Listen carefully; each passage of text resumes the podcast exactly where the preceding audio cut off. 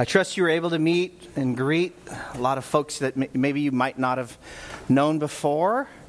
I'm glad you guys are all here this morning. This is a big morning for us. I mean, for RBC as a church, this is huge for us. Um, this is the day that we get to install our first deacons. Yeah. Yeah, that's that's right, Manny. Clap, man. Clap, man this is a big day for us. We've been praying for this for oh, close to six years now. Um, and we are just so excited uh, of what God's going to do in this next chapter in our church. And we're excited to go there with you uh, to be an impact for Christ, to reach folks for Christ to, our, to grow ourselves in Christ. So, would you turn with me? We're going to go and look at 1 Timothy chapter 3, the high calling of lowly service to Christ. This is deacons in 1 Timothy chapter 3. Uh, I, I see we have a new pulpit. How did that happen? No one bought one, right? We just got it, huh? We just had a new pulpit here. All right. First Timothy chapter 3. Why don't we pray? Father in heaven, this is a momentous day. And Father, you look at this. As a good day, a day that helps us as a church, a day that honors you, as we organize ourselves in the way that Christ would want us ordered. And Father, we thank you so much for elders and deacons in the local church. That, has, that is how you desire to shepherd your people, to care for your people. I've been the recipient of many times of the ministries of elders and deacons, godly elders and godly deacons. And we pray this morning, Father, that that would be the same experience of folks at RBC. We pray, Father, that you would bless this time. This is a holy, honored time for your glory. We pray in Jesus' name. Amen. There is no greater decision in the life of a church than the selection of its leaders. No greater decision. The leaders set the pace. The leaders set the vision. The leaders set the example of life, of, of exemplify, to exemplify service and character. The selection of leaders very often either prepares the church for greater usefulness in its locale or it can detract from and harm the spread of the gospel in that area. We know time and time and time again of many examples of failed leadership, of unfaithful leadership that has hurt the church, that has hurt saints, that has hurt Christians, some still reeling, some still having difficulty going back to the local church. Appointing the wrong men can be disastrous. We are not to choose, the, the, the, body of Christ are not to choose its leaders by those who are successful in business, those who are success, successful in their jobs, those who have business acumen. We are to choose our leaders by what the scriptures tell us to emphasize, and that is in the character of these men. Christ can use the right men greatly for his work. And so let me read the text. Right after he talks about elders, these are the only two offices in the local church. And he says here in 1 Timothy chapter 3 verse 8, deacons likewise must be men of dignity, not double-tongued or addicted to much wine or fond of sordid gain, but holding to the mystery of the faith with a clear conscience. These men must also first be tested, then let them serve as deacons if they are beyond reproach. Women must likewise be dignified, not malicious gossips, but temperate, faithful in all things. Deacons must be husbands of only one wife, good managers of their children and their own households, for those who have served well as deacons obtain for themselves a high standing and a great confidence in the faith that is in Christ Jesus. Now, I have two applications for us, two preaching points actually for us. And the reason being is because I want to speak specifically to our brothers, Andre Enriquez over there. Can you raise your hand, Andre? And then Ty DaCosta, where is he? Over there, okay. And so you're going to say, Angelo, you're not supposed to have two preaching points. I know, okay? But every once in a while, I, once in a while, as I break the rules. And the reason being is because this is really written for the local church, how to select its leaders. But I also want to do it as a, as an application, as a charge to both Andre and Ty, uh, who we will be bringing up forward. So, to the church, this is really the, the, the, true application as it is in the text. God gave this passage to you this morning so that you would appoint, encourage, and pray for the deacons. So that RBC would appoint, encourage, and pray for the deacons. Andre and Ty, God gave this passage to you this morning so that you would glorify Christ by serving as deacons of Redeemer Bible Church. That would be the direct application preaching point from the text. Now, before we go on, he says here, deacons likewise must be men of dignity. The word deacon comes from the same word group, from diakonos, or you could say diakoneo or diakonia. These are all the same word groups pertaining to service. In a general sense, when we talk about deacons, oftentimes when we talk to people, what do deacons do? A lot of times people go, eh, eh, eh, I don't know. What do deacons do? They set up chairs. They sweep. Maybe that's what deacons do. And in fact, that's not what the scripture says at all. Deacons, um, the word deacon is found over a hundred times all over the New Testament. In a general sense, it's used in a general sense and it's used in a technical sense, okay? In a general sense, it's used as administration. Sometimes it's translated administration. Sometimes it's translated to render service. Sometimes it's translated to support or to wait on, as in a table waiter, or to take care of. Sometimes the noun form of the word is translated as minister or servant.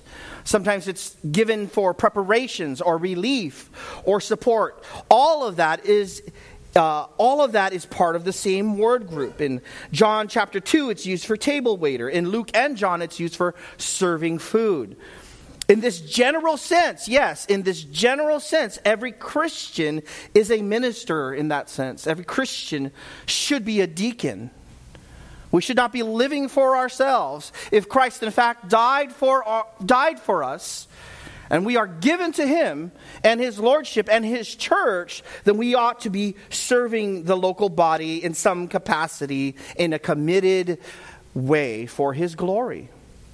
But in a technical sense, which is the way it's used here, and I suspect it's also used in Philippians chapter 1, in a technical sense, the word deacon is used to mean a recognized office in the local church. And you notice he, he says here, um, in chapter 3, it is a trustworthy statement. If any man aspires to the office of overseer, it is a fine work that he does. And there we see that it's the word for overseer, which we also say is the same person who is the elder, is the same person who is a pastor. Here, the word deacon, now, verse 8, he introduces the second office, deacons.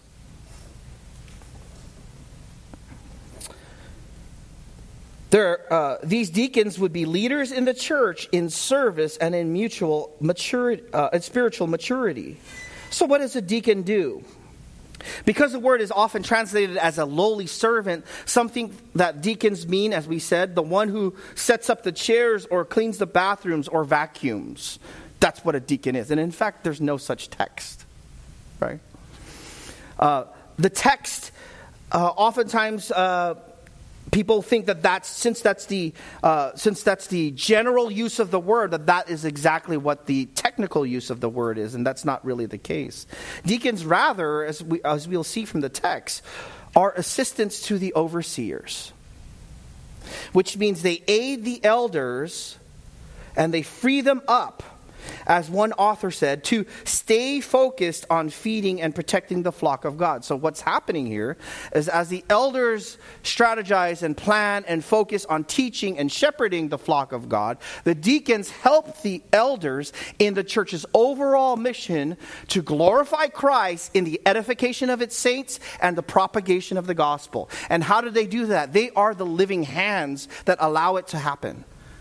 They are the uh, living hands that administer the actual plans and its execution, such that the preacher and the teacher and the elders and the overseers are not doing everything. They can't do everything. I'm actually, by the way, I'm, you guys kind of know this, and I try not to be, but sometimes, some Sundays after I preach, I'm pretty much useless after that. I could probably have lunch and I'm pretty much vegged out. My, my mind's gone. I'm tired, right? And this, you know that this church, and even as we started this church, you know I said, I am not going unless you guys come. And we're not doing this because this is too much work. I could stay back home and teach us home Bible study and I'll be just fine, right? But God has called us to do this work, and He is bringing folks and He is allowing us to have influence in the lives of people here for the cause of Christ. And how do we do this? God says the way you do this is you give, you pray and you train and you allow God to raise up elders and deacons. And these elders and deacons must be qualified.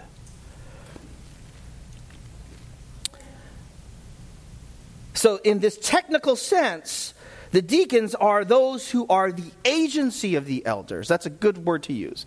The agency of the elders. In one lexicon, it's the one who gets something done at the behest of a superior or an assistant to someone.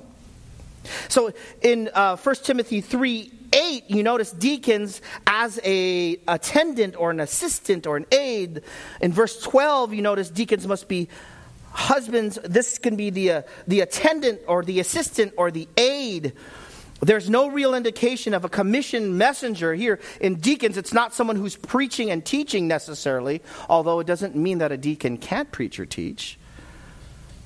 What it is saying is that this deacon is someone who is going to come to the aid of the elders. They are not a separate body of rule disconnected from the overse- overseers. Like here's the deacon body and here's the elder body, and they war within the church. We're going to do this. We're. No, we're not going to do this. We're going to do our own thing. They have their own mission. We have their own mission, and implodes the church.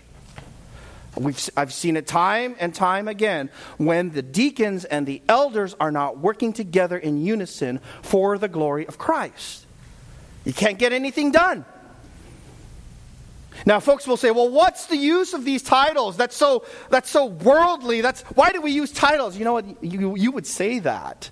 You would say that, and it sounds so spiritual. I, I have a friend who's, he has great Christology, he has great soteriology, the study of salvation. He has absolutely awful ecclesiology.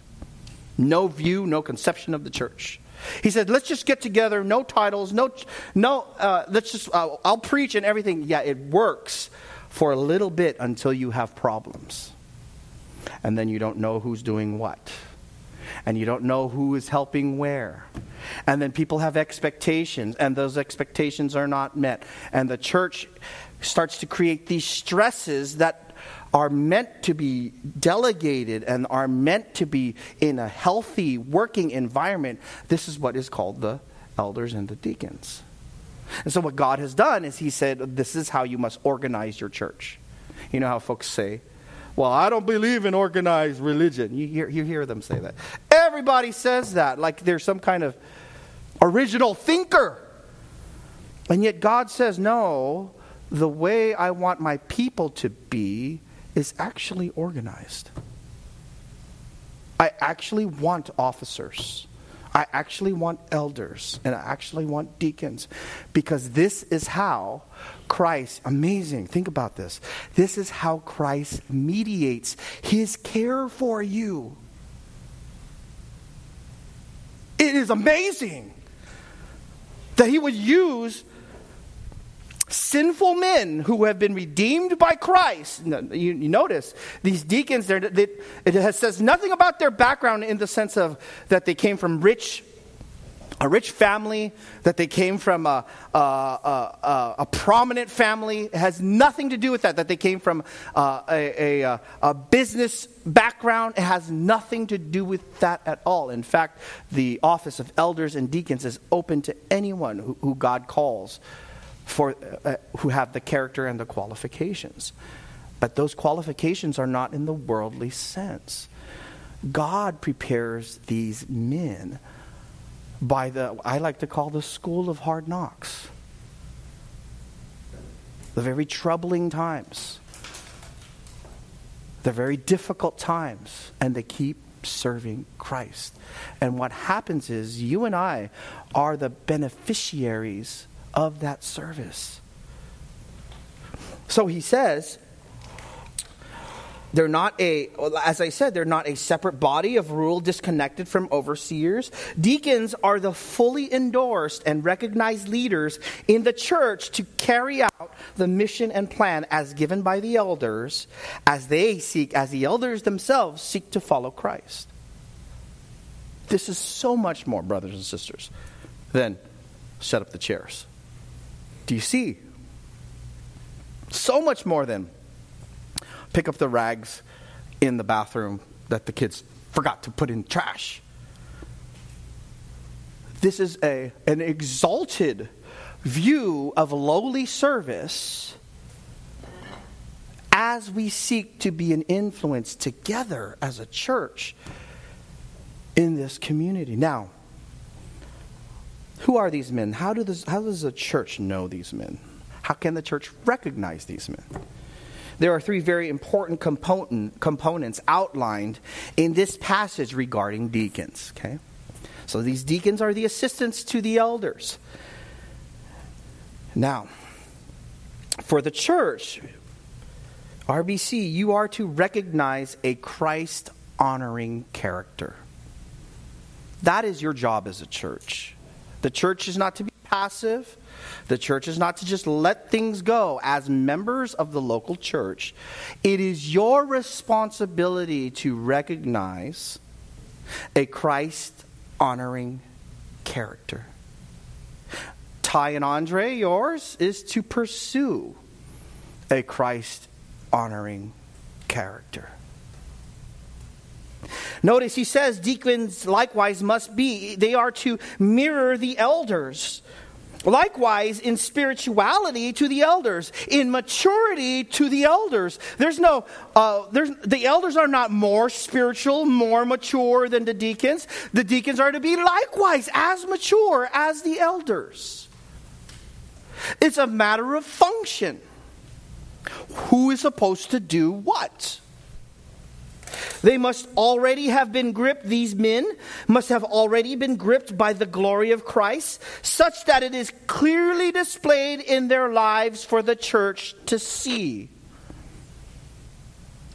You don't give this office as a popularity contest and everyone votes. You don't give this office in the hopes that they grow to fit the character. And in fact, this is the model of many churches today. They try and get you to serve before you even know what they believe or the kind of character that they have.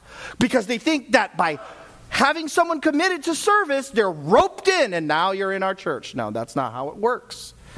The Bible says we look for faithfulness. Faithfulness first.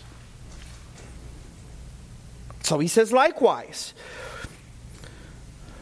they, he says it must be. Just as the elders must be beyond reproach, the deacons must also be beyond reproach. That is, the word there for reproach means that they don't have handles to bring them down. There's no claim against them. Now, here are the qualifications. This is so important. because of lack of a character. Notice in verse 6 and 7, as he's talking about um, elders, verse 6 and 7, he says, and not a new convert, so that he will not become conceited and fall into the condemnation incurred by the devil. And he must have a good reputation with those outside the church, so that he will not fall into reproach and the snare of the devil. So important is character for the deacon and for the elders that uh, we know that someone is going to be very vulnerable to an attack satanic attack. Why? Because when satan wants to destroy the church he goes after its leaders. Yes he does. He attacks them with trial after trial after trial.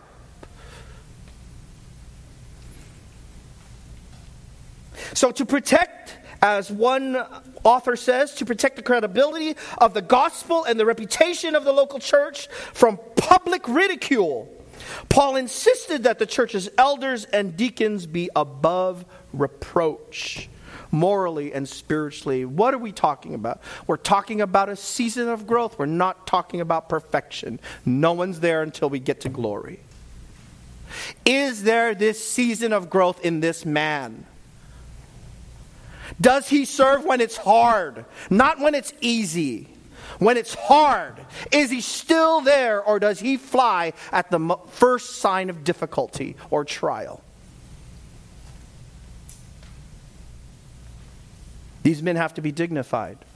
He says, men of dignity.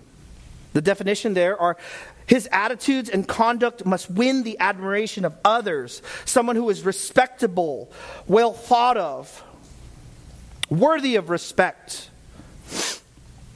They must have a respectable lifestyle, blameless, certified by public testimony. Someone well regarded by the church in the New Testament, trusted, you know, you notice what the deacons did in the New Testament. They were trusted to care for widows, widows who are in their most vulnerable state. They're crushed, they're financially needy, they, they were called to care for widows and to manage charitable donations. They were given money. We, we don't have like Venmo like we do, you know. We could just kind of give uh, online and stuff. They actually would give cash to these deacons who would administer to him. And that's why it was very easy. You had to have trustworthy men because you get people who skim off the top. Yes, you do. Yes, you do. I have been given, by God's grace, I've had godly leadership in my life. And I haven't had to face any of that. I have seen some folks fall and everything, but I by for the most part I have had some very very godly men in my life and I have seen it. But there has been some many ungodly men in many churches and many Christians have been crushed under the weight of it. Because why? They are the leaders. So these men have to be dignified. They have to have a respectable lifestyle. They have to be truthful. They can't be, it says the Bible says, not double tongued. What does that mean? They can't be duplicitous in their speech. They can't say one thing to another and be say another thing to someone else. They can't be two-faced. Because someone who does, we cannot give our trust to, someone who has a duplicitous speech, who speaks in both, out of, we say it this way, you speak out of both sides of your mouth. That's how we say it, right? It harms relationships, it harms trust. It's incredibly crucial as de- deacons are often the go betweens between the elders and the congregation. So often, the way it would work, if you would, if you were just to imagine with me, if there is a family that's in need, the elders would assess the need and ask the deacons, "Would you please assess the need? Is the God is the man really not being able to find work? How is what are their needs? What are the what are the utilities? Are what is the mortgage? Is this really a need, or is it someone who just doesn't want to work?" Because believe me, there are people who just don't want to work and suck off the church. Yes. And so, what we have is we have these deacons who are able to handle in confidence these kinds of things and to be able to speak to these things. You need someone who says it like it is.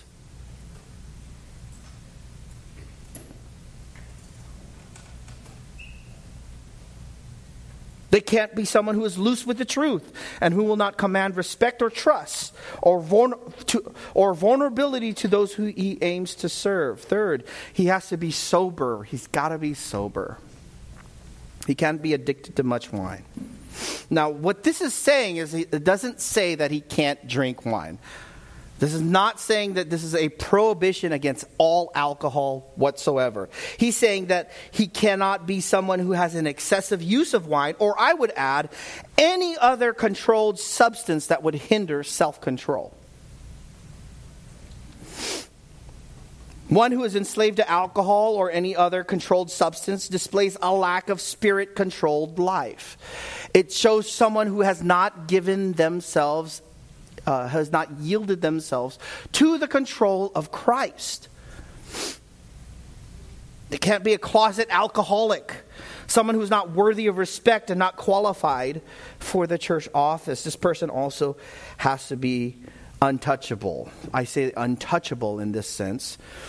Um, untouchable, I remember um, uh, during the years of Prohibition, Eliot Ness I don't know if you guys remember it, uh, Eliot Ness. He had a group of his guys, and they would go after Al Capone, and they would call themselves the Untouchables. And the reason why they were called the Untouchables was because they could not be bribed. And so these men who are called deacons have to be the kind of men who cannot be bribed, who cannot be bought by their own lust for money they can't be fond of sordid gain. You could even call fond of sordid gain, you could even uh, paraphrase that to greedy for money. 1 Timothy 6:10 says, "For the love of money is a root of all sorts of evil, and some by longing for it have wandered away from the faith and pierced themselves with many a pang." As we were saying, deacons are often trusted with funds to help with the members of the church. This trust can be broken and taken advantage of by trying to acquire financial gain at someone else's expense. Nowadays, greedy leaders can take advantage of folks by accessing bank accounts, inheritances, insurance policies to help himself. For the glory of Christ and the protection of the church, he must not be fond of sword and gain. He has to be resolved. He has to be resolved. He says, but holding to the mystery of the faith with a clear conscience. The word there, mystery of the faith, does not mean something mysterious, nebulous, ambiguous, something that you can't figure out, an enigma. He's not saying that. What he is saying is the mystery of the faith is something that was a revealed secret it was the divine plan and purpose of God, which was previously hidden and inaccessible, and now it is known. He says they are someone who holds to the mystery of the faith, articular faith. He doesn't say a faith, he says the faith. Why does he say the faith? The faith is the systematized body of truth by which we call ourselves Christians. If you subscribe to this body of truth, this is Christian faith. And he holds to it. They hold to the church's statement of faith, their distinctives, and the philosophy of ministry. They're not going around saying, hey, I'm going to teach something else, teach, teach something different. I believe uh, Christ is, they don't say, I believe Christ is a superman, but not fully man and fully God. They don't say, well, I'm going to secretly teach it in my home group. They hold to the mystery of faith says, with a clear conscience. They know the truth. They have an inner awareness of the moral quality of their own actions that I must be consistent with what I teach. I have an alarm in my head that is my conscience, and I have to calibrate it closer and closer to Scripture. I want my, my faith and my life to match I want my conduct to match with the truth I say I believe. I want my life to match with the doctrine I say I believe. I hold the mystery of faith with a clear conscience. And they must be seasoned, the Bible says. He says, and let these, it's quite interesting, let these also first be tested, then let them serve as deacons. You notice the order. Let them be tested, and then let them serve as deacons, right? The word there for tests is the word for test and approve, to see its genuineness, its authenticity. And what God is calling the church of God to do is to make, as one author says, a critical examination of something. To determine its genuineness, to put to test, to examine. All officers of the local church must be formally and publicly examined. The cost is too great. It is the unity of the church that it's at stake. It is the glory of Christ. It is the growth of the church. It is our influence to the world. These must be solid men. Not perfect, I say again, but men who, when they are confronted with their sin, they confess and repent. Men who have a season of growth, a season of self control, a season of temperate, uh, of a temperate life who tests them? You got to think. Do I have a 300 question examination that, that I give to Ty and to and to Andre? No, you test them. RBC, you test them. The church tests them. And we don't test them with a test that is so easy to kind of download information and then they have to just kind of just write it with multiple choice. No, you test them by their words and their life. You see how they serve.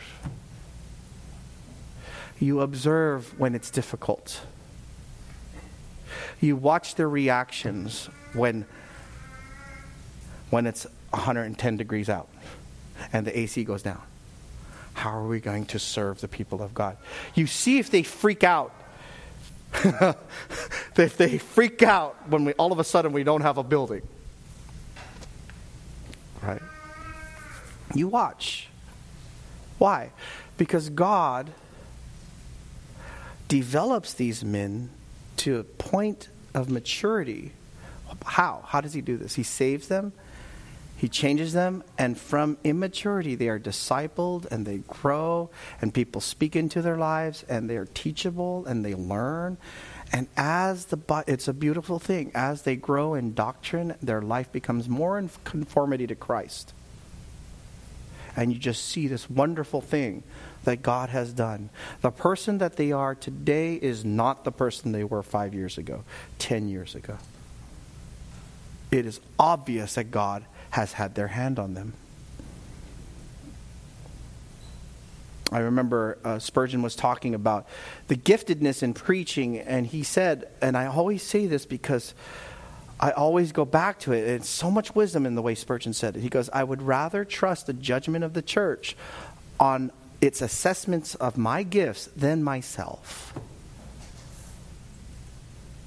Why? Because we can be so self deceived. I'm ready. I'm ready. No, you may not be ready. And it's blaring to everyone else, and you don't know.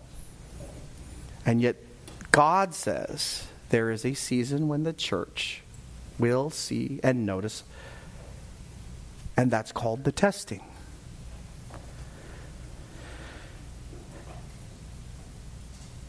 They look to see if he's respectful, truthful, sober, sound in doctrine and life, a good husband, if married, right? A good father. I had to say that, bro, because I have to. We have to clear something up. When we get to the husband's part, we'll, we'll clear something up. Okay. a good father, and a good manager of the home. Then the church, by faith, once they see that, must take its step in faith and promote to the office of deacon. You might have been burned so many times. Christian, I know. There's many of you come and I've heard some of your stories. It's awful stories. I went to this church and this person hurt me and this person some some of this uh, abuse happens and everything. I know. I understand. I don't want to make light of it. I understand. Okay.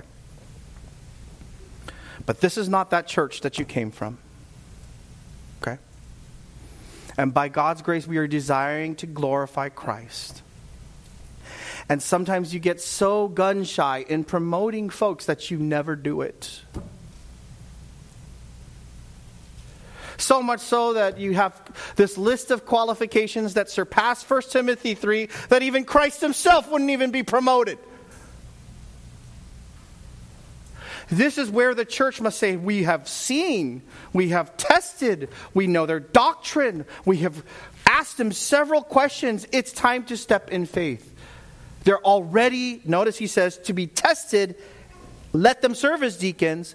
They've already doing the work of a deacon.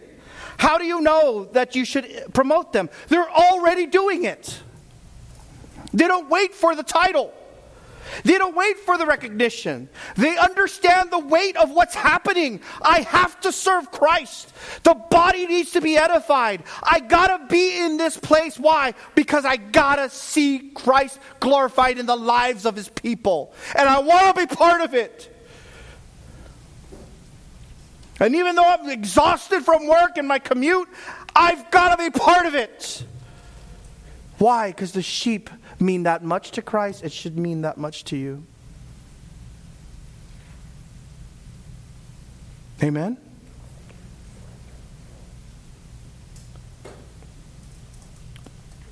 All the church must know and test and enforce this. You must all enforce this. This is precisely why we gave you guys, because I went on vacation, we gave you guys five weeks.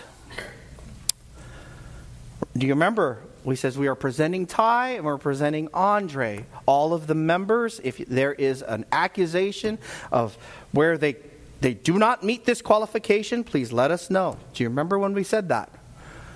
And we let you have this time to say that. And we we haven't heard one thing. So we are going forward in faith.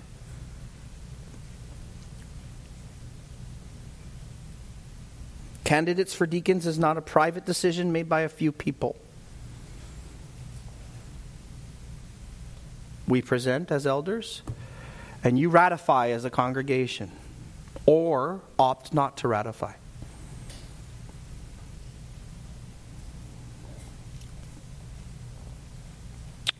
Here's an example of a biblical test.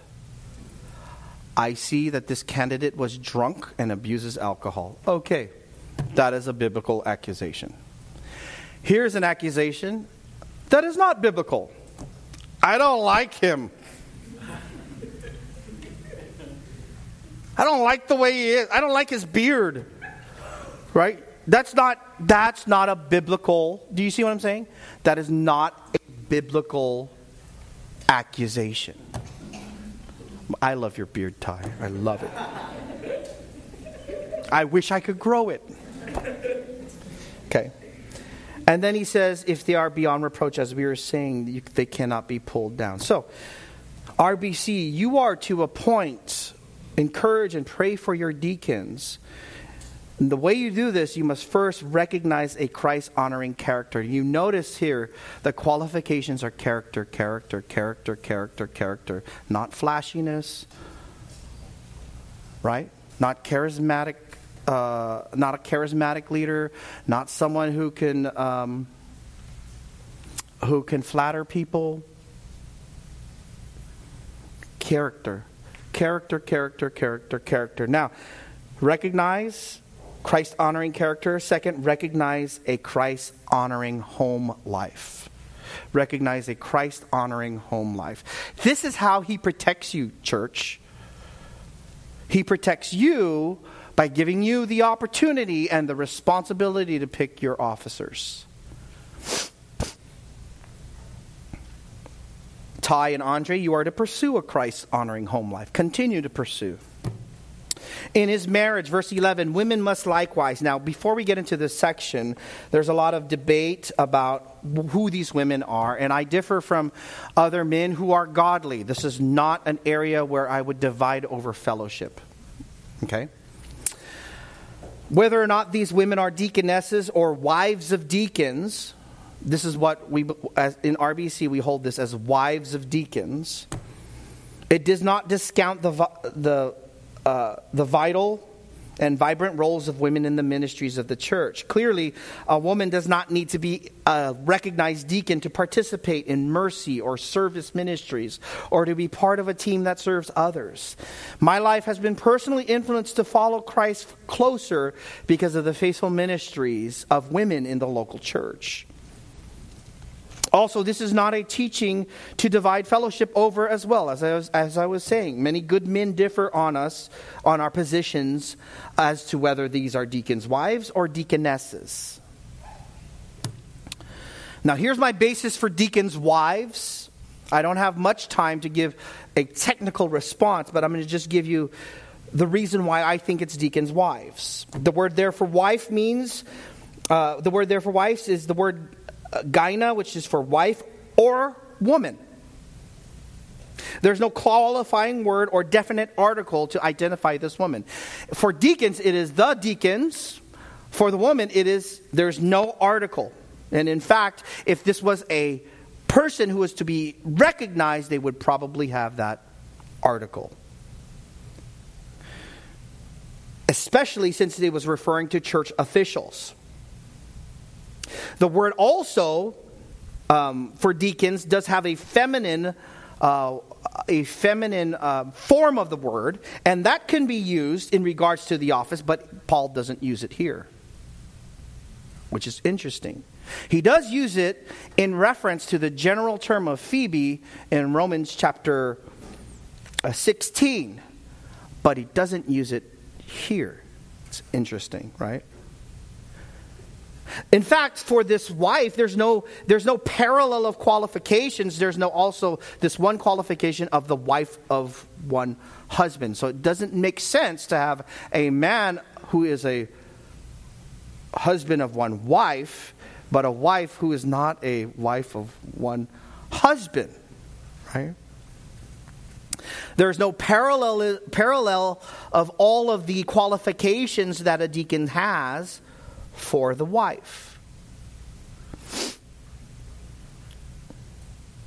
There's a specific word used for male deacons in verses 8 and 10 and verse 12, but there's not a specific word used for a female deacon. And the placement of wives fit in nicely, right? Right where it is with family life. If you notice, he says they must be tested, let them serve as deacons. Women must be likewise be dignified, not malicious gossips. Verse 12 deacons must be husbands of only one wife. So it seems to indicate that it is family. He's talking about the family life. So, what does he mean here? And those are the reasons why I think it means deacons' wives. What does he mean here? He's talking about character. This husband needs to skillfully know how to encourage his wife in Christ's likeness. His wife must be dignified. It is that's an identical word, well thought of, someone who is commanding respect in the home and in the church. She has to be one who is not a malicious gossip. She cannot be a slanderer. And why? Because she's going to be handling information that is sensitive and confidential in the local church. Brothers and sisters, ministry is messy sometimes. There are heartbreaks and hurts and sin and the pressure of all of that falling on the deacons. As the wife hears of these things, she cannot be someone who is a slanderer, who's going to open up her mouth and tell everyone, everyone's dirty laundry when we're still trying to work through it in redemption. Okay?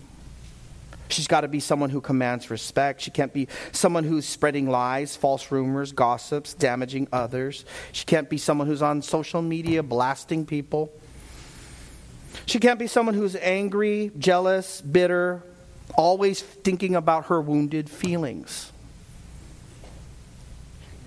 Because she has access to sensitive information. She has to be temperate. She has to be sober minded. She has to be someone who's worthy of respect self controlled, level headed, free from debilitating excesses. She's influential on her husband, and she must be able to weather the storms and problems of ministry. She has to be faithful in all things. His wife has to be dependable, reliable, trustworthy. He cannot be faithful in the ministries that he does. The pressure is too much, let me tell you. The pressure is too much. And he needs a wife who's going to help him in that ministry. In their commitment to Christ, his word, and, his, and her husband, and her family, and the church, and, and her witness to outsiders in all relationships and all responsibilities, every aspect of the life of a deacon's wife is marked by faithfulness, by dependability, and reliability, so that she is worthy of respect and is a blessing to the whole church. You okay, Marlo? You all right? Okay. We're going to pray for you too. We're going to have you come up too, okay? Strauch says this, Alexander Strauch says in his uh, landmark book on deacons, he says, A godly wife will greatly enhance her husband's reputation as a deacon. She'll be one of the most important influences on his development of Christ like character and his work in the church. You got to be together on this. You have to husbands of only one wife. This mirrors that of the elders. Some folks think it's one wife in a lifetime, even though their wife died. Or some folks think that one that has been divorced and remarried excludes a man from being an elder or deacon. Or some think that a deacon or elder has to be married. That's not true, Ty. Okay? It's not true. What it does mean is it's an idiom of a positive virtue of fidelity in marriage. It is something in the guy where he's faithful to his wife, the characteristic of being devoted exclusively to your spouse. It's already demonstrated. He's a one woman type of man. He's faithful and true to his wife. He's not involved in marital infidelity, womanizing, unbiblical divorce and remarriage, or cohabiting. He guards and protects and cultivates his marriage. He's a man who loves and dates his wife. If you're not dating your wife, we're not looking at you as a candidate for a deacon or elder. We don't see that as you're not cultivating that relationship in your marriage. The enemy wants to destroy the church, and a key strategy of the enemy is to attack marriages. You have to know this. It's to protect the credibility of the church's witness and to protect the church from ravenous, lustful men. This must be enforced by the congregation and by its leaders. In his children, in his children. Boy, it's 12 o'clock. I, gotta, I better hustle, huh? In his children. Uh, if a man does not know how to manage his own household, how will he take care of the church of God? Strauch also says the spiritual quality of individual households in the local church significantly affect the spiritual quality of the larger household of God, the local church. If the individual households of the elders and deacons are dysfunctional, the larger church will also be dysfunctional and will project a pathetic witness to society. He has to be a good manager of his children. He cannot be passive he cannot be uninterested in the lives of his children and their interests. He cannot be neglectful of their needs. He has to provide for them financially, emotionally, physically, and spiritually. He cares and helps for their education, spiritual growth, and judgment. He invests in healthy relationships with the children.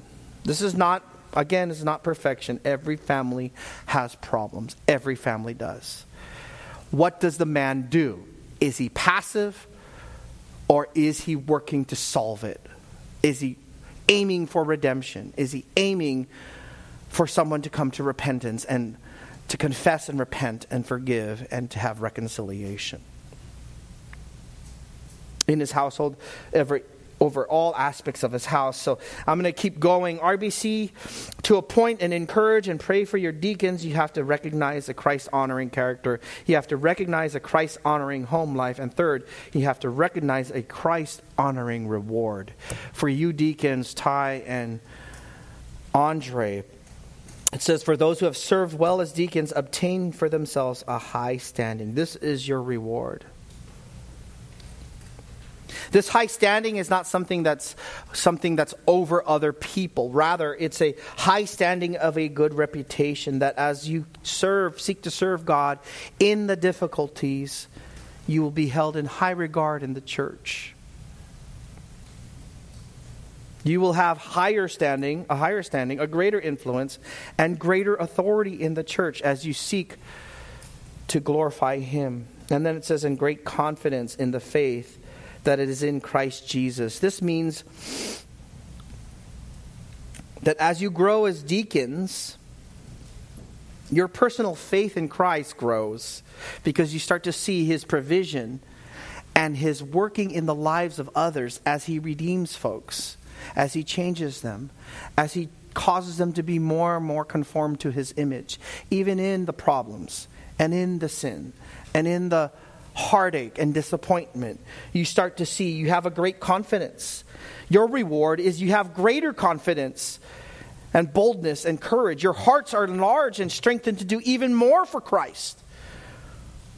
And notice it's all in Christ. It always is in Christ. Brothers, brothers, this is all Him. He saved you, He changed you, he is changing you. He gave you these gifts to exercise it for His glory. We're just recognizing what you're already doing. You're already doing it. So, as the church sees the leadership take great steps of faith for the gospel, they in turn take great steps of faith because you have more boldness to do so. So, this is how God cares for his people. RBC appoint your deacons for his glory. Imagine what we can do for his name as he builds his church in his timing, in his way. Amidst all the trials, God does the work. Amen. Amen. Ty, why don't you come up? Andre, why don't you come up? Marlo, why don't you come up and hold his hand? Because he's about to cry. No, just bring him up. Jeremy, why don't you come on up?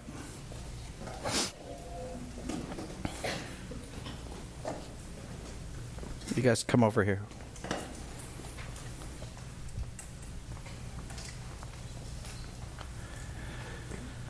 Marlo, are you sure?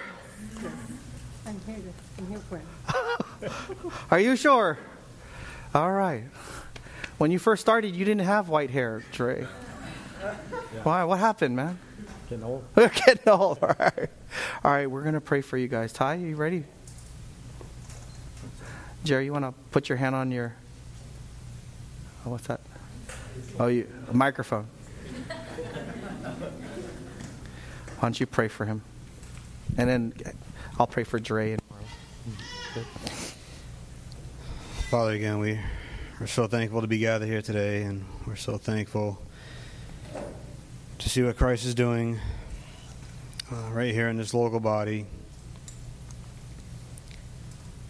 Well, we, we lift up this day and we, we rejoice. Uh, both of these men and, and their, their families, and just all that's going on, all that we cannot control. We see Christ working. We see hmm. you're doing what you said you would do. Yes, yes, Lord. So, Lord, I, I want to specifically pray for, for Ty. I'm so thankful for what you're doing in his life. And I'm excited, and I look forward to see seeing what you're going to do. And Lord, that you would use him in our local body and even beyond. We know this is bigger than bigger than these walls here. God, would you just guard his heart and his mind? Yes. Would you continue to grow him in maturity and faith? And would you bless this church mightily because of because of his actions, because of his attitudes, because of his heart for Christ, his heart for these people? Hmm. Bless both these men, Lord. Bless this church. We ask in Jesus' name. Amen. Can I borrow that? Oh, I have a mic. It's on my face. Father, we just pray for, I want to pray for Andre. God, how he loves you. He's been serving you for close to 30, 30 years, God. Lord, he just desires to learn and grow and to honor you. Father, I pray you too would protect him. May he continue to love you and his wife and his family and his church. Continue to keep him faithful. May he, even as the text says, may he grow in confidence in what Christ is going to do. Let him see that. Both of them, Dre and Ty, we pray. Pray for Marlo. Lord, would you help her with the stresses of ministry? God, may she bear up under it. Would you be her strength and her and her fortitude, we pray. Bind them together. And Lord, I pray that they would keep on dating, keep on loving each other, keep on enjoying life together, God. Uh, I, I want to pray for Ty. I, I just want to pray for a godly wife. Lord, I pray you would bring her quickly, Father, uh, so that she would augment his ministry, someone who could run with him, Lord. We pray. We pray for these things. We love them all dearly. Would you use them greatly? In Jesus' name. And the church of God said, Amen. Amen.